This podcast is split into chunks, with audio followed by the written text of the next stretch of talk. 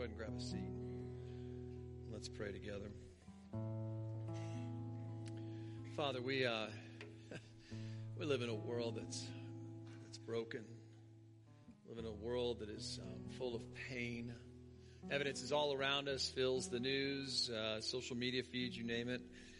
And we can ignore it for a time or perhaps uh, avoid it for a while, but eventually it presses in. We've all experienced struggle. We've all experienced suffering of some kind. We've all battled fears and anxiety at different points in our lives. And Father, we've all probably wondered somewhere down deep inside in those moments, what are you doing about it?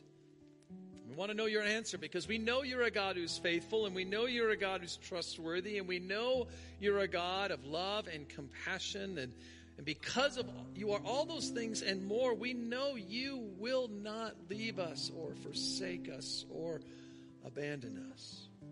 Instead, you come to save us. You send your only begotten Son into the world to be our Savior. You literally name him Jesus, which means salvation. And so this morning we come to praise you, Father, and thank you for saving us. And now we ask for you to teach us through your Holy Spirit that we might understand the depths of what we have been saved from and the heights of what we have been saved for. And we pray this in the mighty name of Jesus, and all God's people said, amen. Amen. Thanks, team. I was um, I was thinking about, as we were watching that video, I've been to that little church at the end there, kind of out in the middle of nowhere, and it is out in the middle of nowhere. I mean, you like drive like two hours down a road, and then you go onto a dirt road, and then you go through a field, and then like a goat track, and you know you finally end up in these spaces, and it is just the most precious, precious thing. I was talking to the pastor there, and you know he he went there, and the name of Jesus had literally never been heard in that village before he got there. And he starts preaching the gospel, and things start taking place, and people start getting healed, and all kinds of wonderful things start happening in the village. And as a result, like he's got fifty or sixty folks now that worship in that little church. And that entire area has just absolutely changed. And families are, are, are more healthy, and lots of awesome things are taking place. And that's really what it's all about. Amen. I mean, it really is. It's pretty amazing. It got me thinking, like, when was the first time that you remember your need for a Savior? Like when it, when that hit you for the very first time, can you can you remember back to that moment? Or maybe those moments in your life where you needed God to step in, to deliver you. Maybe you faced a financial crisis, like a young woman that I talked to, uh, you know, a couple of weeks ago, abandoned by her husband, and and and mother of two young children, battling cancer, working two jobs to try and make ends meet. She needed a miracle, and God came through for her. Or maybe you faced a terminal diagnosis, and, and, and like so many that I've prayed for over the years, and, and the doctors gave you no hope, and the odds were stacked against you, and the science said you had no chance, but and you needed a miracle, and, and God stepped in.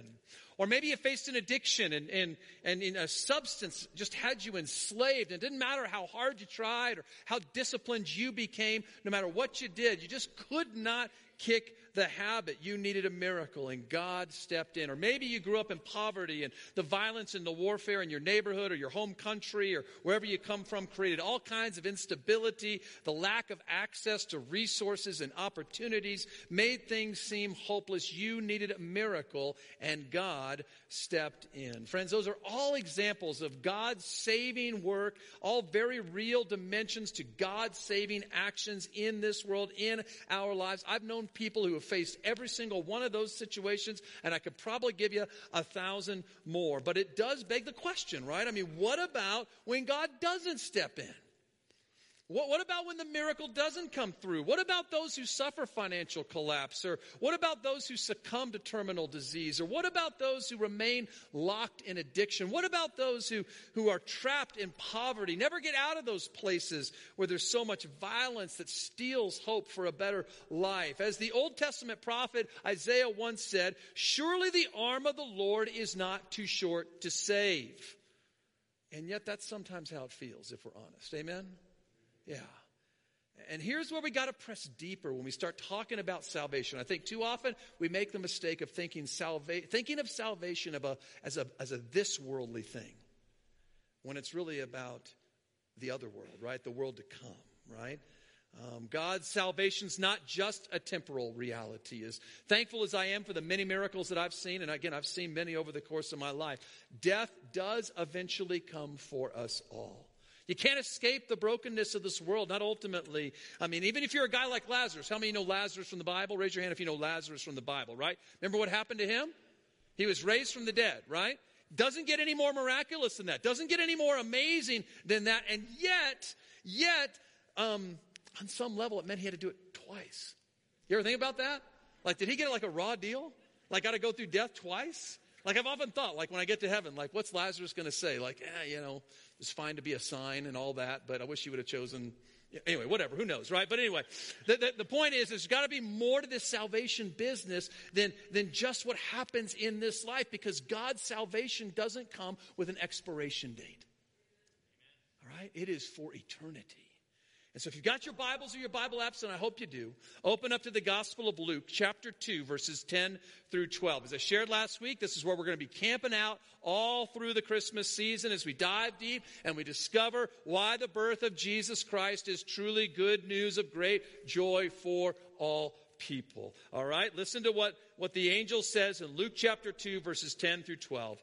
The angel said to them, "Fear not, for behold, I bring you good news of great joy that will be for all the people. For unto you is born this day in the city of David a Savior, who is Christ the Lord. And this will be a sign for you. You will find a baby wrapped in swaddling clothes and lying in a manger." Now, if you know, if you were here last week, you might remember we talked about Jesus as Emmanuel, God with us. Why is the birth of Jesus Christ good news of great joy for all people? Because he is God and he came to be with us. Because he's God and he came to show us that he is for us, right? For unto us a child is born, right? That's what we talked about last week. This week, we're going to move to the second aspect of the Christmas story and why it's good news. And it has to do with Jesus being our Savior. Our Savior. Now, if you know anything about the life of Jesus, you know he worked all kinds of miracles. You know that he did all the things that I just talked about, right, at the beginning of the sermon here, right? He provided miraculously for those in need. He healed disease. He broke the power of addiction. He cast out demons. He brought peace and reconciliation and restoration to all kinds of different communities. We see this happening throughout the Gospels, but, but we also see that he didn't do it for everybody. I mean, I've often like wondered, like, you know, I, I kind of imagine Jesus standing there in the real, like a line of people waiting to be healed. And at some point in time, Jesus says, "I'm done."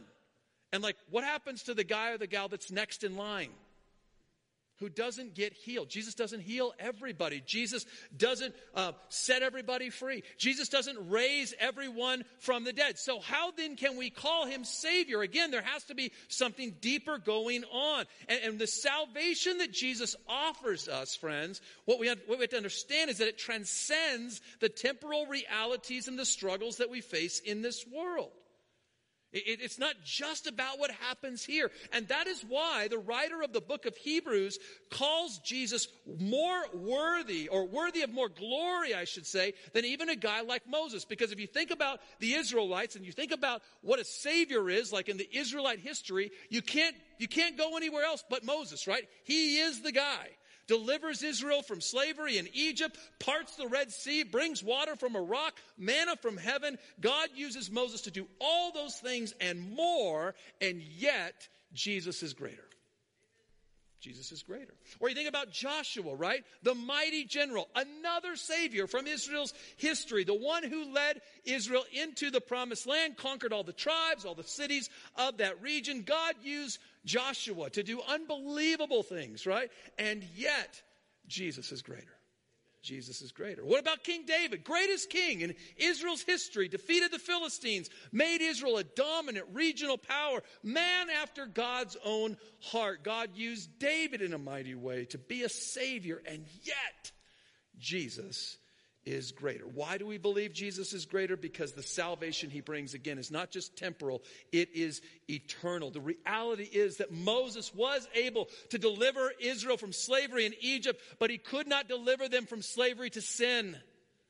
Joshua was, was a great general who helped Israel conquer the powerful tribes, but he, but he couldn't help Israel conquer the selfish, selfish inclinations of their own hearts, right? David was a great king who established Israel by defeating the enemies that surrounded them, but he could not defeat the evil that existed in his own heart. Only Jesus can save us from ourselves, friends. And only Jesus could save us from this world and all the pain and the suffering that exists within it. And only Jesus can save us from death and hell and the devil. Unto you is born this day in the city of David, say it with me, a Savior, a Savior. That's what makes the birth of Jesus Christ such good news of great joy. Now, if Jesus is our Savior, and he is, what then does that actually mean? Okay, if he saves us from more than just what happens in this world, what is he saving us from? And what is he saving us for? You see, to really understand salvation, the depth of it, friends, you got to look at both sides of the ledger. You can't just focus on the negative side, what Jesus saves us from. If you do that, like if you focus on, oh, Jesus just saves me from hell, I just need fire insurance, I just need my get out of hell free card. If that's where you focus, then you're good. You're in danger of giving your heart to Jesus out of fear. That's not what Jesus wants, right?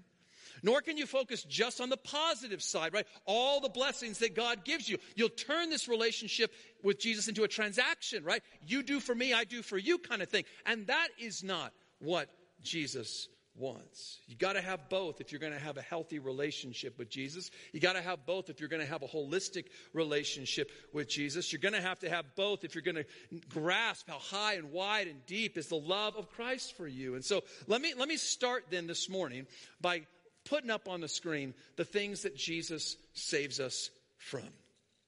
Like I shared with the kids, right? Life has a way of tangling us all up inside. And, and, and, and, and in fact, the Bible says we're already born in a tangled sort of mess. And it only gets worse the older we get. Sin adds layer upon layer upon layer of, of bondage to our minds, our hearts, our, our bodies, our souls. There is absolutely no way we can free ourselves. Left to our own strength, left to our own wisdom, left to our own devices, we are doomed. Doomed to an eternity apart from God, doomed to be enslaved to the powers of this world, doomed to be enslaved to the selfish desires of our hearts, doomed to be enslaved to the devil and the spiritual forces of evil that he unleashes upon us every single day. But thankfully, Jesus comes to save us from all of that.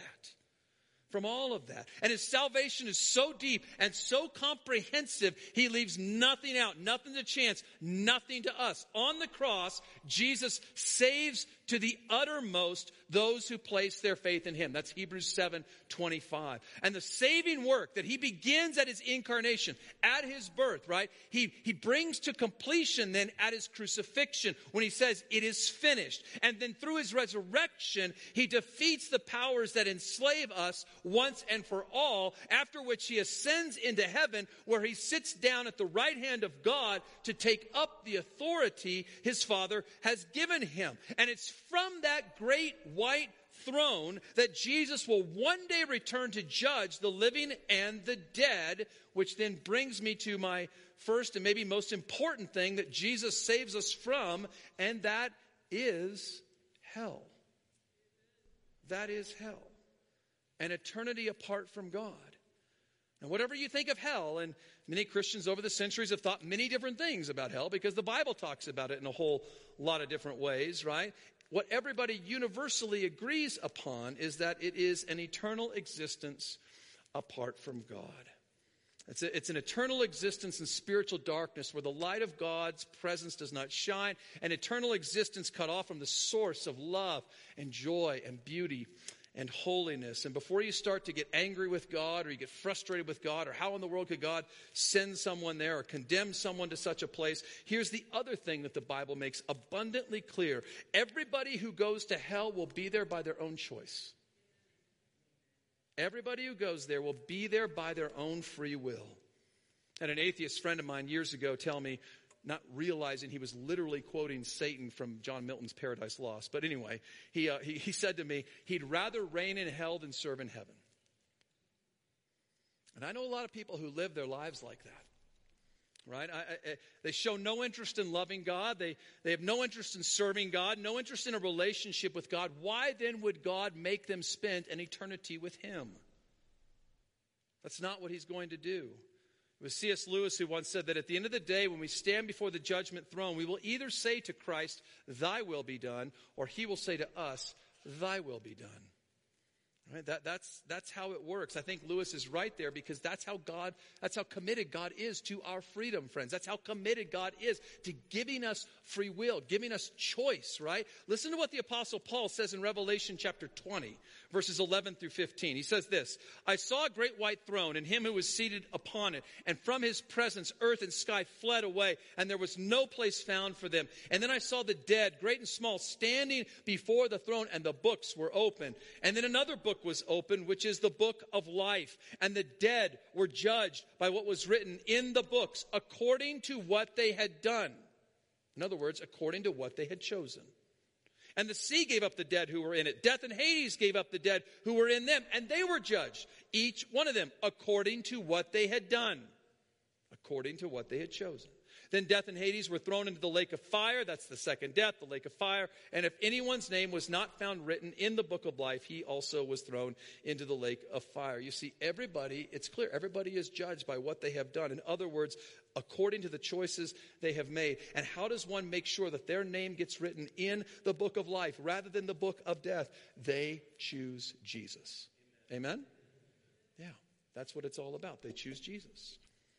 Well, the second thing Jesus saves us from is slavery to this world. So, so there is a temporal aspect to Jesus' salvation. He saves us from slavery to the world. When you stop to think about it, right? I mean, really stop to think about it. None of us are, none of us really are free. Not, not really. All of our choices are conditioned to some extent by all sorts of things, right? Most of which is outside our control. We can't control the issues that we sort of inherit from our families of origin. We can't control where we were born or what culture that we grew up in. We can't control, you know, what happens to us as we grow up. And yet all of those factors play a massive role in shaping how we think, shaping how we feel, shaping how we act, shaping how we respond to different situations. Furthermore, very few of us have any kind of influence over the laws that our government makes, right, that govern our lives. None of us have control over interest rates and whether they go up or down. We can't predict the future. We can't predict what the stock market will do. We can't predict when there will be another global conflict that'll impact the prices of commodities or inflation or you name it, right? Control, friends, is clearly an illusion. It's clearly an illusion. We can't control what happens. You know, I can't even control what happens this afternoon in my own home, right? Maybe that's a statement about my family, but whatever, all right? Much less, right, anything bigger than that, right? And, and that's why we need a Savior, because the Bible says we're enslaved to the elementary principles of this world, right? It's, the Bible's clear, it's why we shouldn't love the world or the things in the world. If anyone loves the world, the love of the Father is not in him. For all that is in the world, the desires of the flesh, the desires of the eyes, and the pride of life, it's not from the Father, but it's from the world. And the world is passing away along with its desires. But whoever does the will of God abides forever. And what is God's will for us? Well, his will for us is that we should place our faith in his Son. His will for us is that we would trust Jesus as our Savior. And when we take that step, what Jesus does is he sets us free from slavery to this world. We're in this world, but we're no longer of this world. And it no longer has a hold on us, right? And we're set free to serve and to do other things. We'll get to that in just a minute here. Third thing Jesus saves us from is sa- slavery to self. So he saves us from hell, saves us from slavery to the world, and then he saves us from slavery to self. What is slavery to self? Well, there's no better description than the one the Apostle Paul gives in Romans chapter seven. He says, for I know that nothing good dwells in me, that is in my flesh, for I have the desire to do what is right, but not the ability to carry it out. For I, I do not do the good that I want to do, but the evil I don't want to do is what I keep on doing. And now if I do what I do not want to do, it is no longer I who do it, but the sinful nature that dwells in me. And then if you jump down to verse twenty-four, he sort of ends and he says, wretched man that I am, who will deliver me from this body of death? And his answer, of course, is Jesus Christ. Now, I need you to hear Paul clearly here. He's not saying it is impossible for us to do any good apart from God. It's just that it will be for our good. and not his good. And that's the fundamental problem. We are selfish, self-centered, self-promoting, self-protecting creatures. Now that makes perfect sense to me, especially if you don't have a relationship with God, because this world is a scary, downright frightening place. And if you don't have God on your side, of course you're going to do everything you can to protect yourself. Right? Of course you're going to do everything you can to sort of get as much as you can, right? So that you can live a, in whatever in, in your life is a good life, right? Of course you're going to do those kinds of things. But sadly, that approach to life only leads to slavery, because our desires, the things that we desire, are twisted and warped by sin. And they have this damaging ripple effect on the people around us. It could be our marriage, it could be our family, it could be our business, our school, it could be our neighborhood, our community. Sin takes a toll, friends. And, and when I make choices that are self-centered, then it means I am not making choices with God in mind or others in mind, and that's where I get tangled up. And Jesus comes to save us from ourselves by, by teaching us to deny ourselves and live a life of sacrifice by taking up a cross and following after him. And, and it's not that we cease to have an identity of our own or that we're erased somehow in this equation. Not at all. It's that our identity is no longer what's most important to us. What's most important to us now is our identity in Christ. Amen? That's what it's all about. That's what it means to be set free from the tyranny of self. Here's the final thing Jesus saves us from: slavery to the devil. Now, I know some of you here might just think, okay, you, you just kind of went off the deep end, like the devil and demonic stuff. That's like horror movies. That's not, like not real, you know, superstitious nonsense, right? Uh, but I would push back and simply say to you, what else could inspire the horrific events that we see happening in the world around us? Steal your heart sometime and go back and look at the pictures from October seventh of the Hamas raid into Israel. They're horrifying. I remember when I served in the prison, right, that the stories I would hear of the crimes that these men had committed were horrifying. They were evil. There was no other word for it. They had been inspired to do these things, these horrific, horrific things, right, by something outside of themselves. Many of them would actually say that. Right? It was very scary, right? Or, or imagine the level of evil it takes to sustain something like anti-Semitism over centuries. Centuries now, friends. I mean, in every nation upon the earth. I mean, do you know how many attempts have been made throughout history to eradicate the Jewish people? The word genocide wasn't coined until after the Holocaust. All right? And it isn't just a modern day thing, and it's not just a Nazi Germany thing. The church in the Middle Ages was responsible for some of the most terrible atrocity against the Jewish people, and the same was true for the Roman Empire and the Persian Empire before that, and many, many other empires throughout the millennia, right? You have to ask yourself, what is it about this particular people that makes them such a target? And, and for my part, I think it's because God loves them, and because God loves them, that means the devil's going to hate them. And he's going to do everything he can to destroy them, because the devil always hates that which God loves, right? He always tries to tear down that which God builds. And, and you can try and ignore him for a while, or you can try and pretend that he doesn't exist. And when you do that, we become willing participants then in his, his work to actually tear down and steal and kill and destroy all God has made. Ephesians two, one and three says this: "You were dead in your trespasses and sins in which you once walked, following the course of this world, following the prince of the power of the air." That's the devil. "And the spirit that is now at work in the sons and daughters of disobedience." That was us before Christ. "Among whom which we all once lived in the passions of our flesh, carrying out the desires of the body and the mind, and were by nature children of wrath, just like the rest of humankind." That is the Bible's diagnosis of humanity in a nutshell. It's why man's inhumanity to man seemingly knows no limits. We are enslaved, we are dead to our sin, we have no hope of escape, the devil directs our actions, and that is why we need a Savior. Yeah? You with me? All right. Those are the things that Jesus saves us from. All right, now we'll move to the other side of the ledger. What does he save us for? And here we get into some of the more positive stuff, right? The first thing he saves us for is heaven. Amen? Amen. Who's ready to go to heaven? Amen. Maybe not right now, but right? I mean, come on, right? I mean, I, I'm ready, right? Let's do this, okay? All right? An eternity with God, that sounds awesome, right? Remember these wonderful words from John three sixteen. For God so loved the world that he gave his only begotten Son, that whosoever believes in him shall not perish, but have eternal life. Don't let your familiarity with those words sort of breed contempt or take them for granted. This is an unbelievable statement. The God of creation, the maker of heaven and earth, the Lord of life, the Holy One of Israel, the King of kings and Lord of lords, wants a personal relationship with you. That is awesome. It doesn't get any better than that. That's amazing. And not only that, but he came from heaven to earth to make sure to communicate this message to you, to make sure that you knew how much he loved you, right? And not only that, but then when he left, when he ascended into heaven, he made you this promise. He says, I go to prepare a place for you so that you can spend eternity with me. That's John chapter fourteen. I'm going to build you a home in heaven, not made with human hands, not made with human effort. It's going to be a gift of grace to those that I love, a place of eternal security and eternal rest for those that I will save. That's heaven, friends. That is our home. That is why we all have that longing for eternity in our hearts. That's why this world seems so strange and foreign at times. It's because we don't belong here.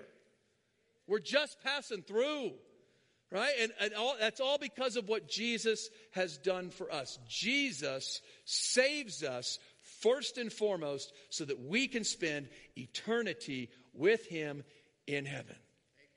Amen. Now we can clap, right? Come on.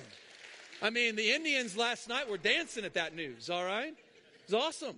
All right, I was talking to a lady uh, at our Blue Christmas service. She just lost her husband recently. It was amazing to talk to her. And we talked about, because of the hope of heaven, it's a brief parting. And that brought such comfort to her. It, right in, in the timeline of eternity, it's a brief parting. And anybody who's lost someone they love, hopefully that brings you hope. Hopefully that brings you hope more, right? That's, that's the beauty of it. Second thing Jesus saves us for is he saves us to serve. He saves us to serve. We no longer have to focus on serving ourselves. No, now we get to serve the world.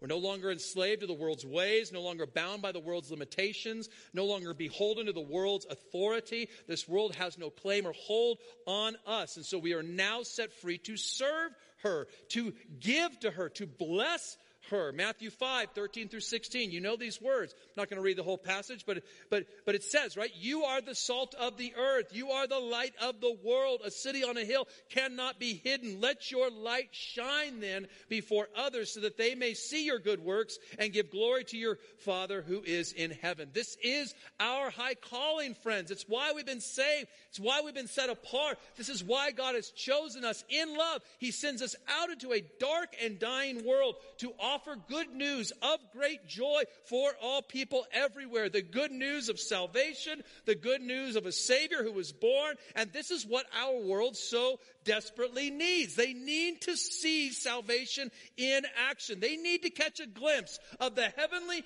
kingdom, right? Of the heavenly community. And they should do so as they look into our life here together, right? Where every barrier is broken down.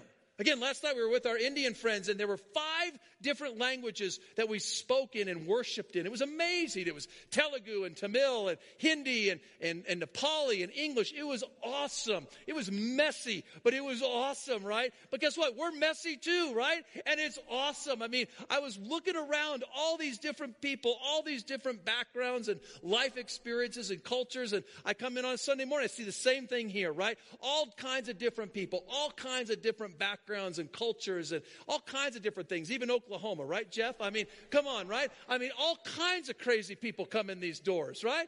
And we come together. This is the one place in your life, I guarantee it, it's the one place in your life where you come together with people that are different than you. We don't do it outside of, it, out of the church. We gather with like-minded people doing like-minded things with like-minded passion. Nothing wrong with any of that. I'm just saying the church is beautiful. The church is a picture of heaven because it brings us together across our differences. And that's where God is at work, and every sin is forgiven and every hurt is healed, and gosh, every every need is met and every tear wiped away. And you say, man, well, so, serving the world like that sounds so big, and I, I feel so small. Believe me when I tell you, I understand. So, so let me just encourage you. Sort of let's let's shrink it down. Then now let's let's just start by serving others. How about just serve those around us, serve those we live with and live among, and then expand maybe out from there to serve the least reached and the least resourced. Come alongside those in need. Ask God to give you the eyes to see and the heart for the broken, right, that he has, right? I love what Galatians five thirteen says. It says, you were called to freedom, brothers and sisters, only do not use your freedom or your salvation as an opportunity for the flesh, but through love, serve one another. This is why we were saved, not to spend more time and energy on ourselves, but to give ourselves away to others. This is why we have been set free, not to do whatever we want, whenever we want, right? But to channel all of our resources and all of our attention into loving others. And as we do those things, friends, as we engage in lives of service to those around us, what do we find? We find ourselves not just serving them, but serving Christ himself. Remember the words of Jesus from Matthew twenty-five. He says, as you serve the least of these, you were serving me. You were serving me. Jesus saves us to serve. Amen? All right. Let me ask the worship team to come back. I'm, our kids are also going to be coming back in to join us for our final song, so I'll ask them to send them back in as well. As they do, I want you to look up here. Look at all Jesus has done for you. All that he has saved you from, all that he has saved you for. And if you are a believer in Jesus Christ, let the Holy Spirit press these truths deep into your soul. Come on in, kids. Come on in. They can come on in. All right? Let them press deep into your soul. Let them remind you of the depths and the heights and the breadth of his great love for you, because it's easy to forget. It's easy to take for granted. It's easy to lose sight of how far God was willing to go to save us from our sins. But if you are here today, and, or if you're joining us online and, and you don't know Christ, and you are tired of the mess that you have made of your life, and you're tired of being all tangled up in sin, and you're tired of trying to slug it out on your own, and you have this longing to be free, I want you to hear the good news of great joy. Unto you is born this day in the city of David a Savior, friends, a Savior. Accept him, receive him, believe in him, place your trust in Jesus Christ and receive what he is offering you today. Romans six twenty-three puts it the best, I think. The wages of sin is death, but the gift of God is eternal life through Christ Jesus our Lord. Amen? Amen. Let's pray. Father, we give you thanks that you have come all the way from heaven to share this good news of great joy with us personally. You weren't content to send any kind of message, you know, write it in the sky, do whatever you want to do. No, no, no. You had to deliver it face to face. You wanted to make it personal, God. We give you thanks for that. And we praise you for that, God, that you lifted us up out of the pit. You lift us up out of our despair. You lift us up. You set our feet on the rock and you make our footsteps firm in Christ Jesus, Lord. We can't thank you enough for that. And there may be people here today, this morning. There may be people watching online, God, who have not yet taken that step. And so, Father, I just want to take a moment and encourage us to really reflect, have we given our lives to Christ? Have we accepted him as our Savior? And if that's something that you want to do, I'll just direct our prayer right now down to you, right where you're sitting or right where you're sitting at home, and encourage you to pray these words after me. It's very simple. It's not complex. You simply say, Father, I, I am a sinner, and I am all tangled up, and I'm a mess, and I can't make my way out of it. I need you. I need you to come, and I need you to save me. And, and I believe you have sent your son to do just that. And so, Father, I receive the gift of Jesus Christ. I open my heart up to him, and I ask you now to come and to dwell with me and to make me new. Set me free. I pray this in the name of Jesus. Now, if, if that's a prayer that you prayed, uh, Lord, I just pray that, that those people would come forward after the service, talk to one of our elders down front, or if they're online, Lord, I pray that they would let us know, because we're excited. We're excited to help you take the next steps. Uh, this is just the beginning. It's not the end. It's so exciting We want that, share that excitement, Lord, and that joy. And so, Lord, we just thank you. We thank you, God, that you're still in the business of saving souls, whether it's in, you know, the remote reaches of places in Africa or it's right here in Parker, Colorado. Uh, you love all people everywhere, and you give us this good news of great joy that would be for all people everywhere. So we give you praise for it in the name of Jesus. And all God's people said, amen. Let's stand and sing our final song, friends.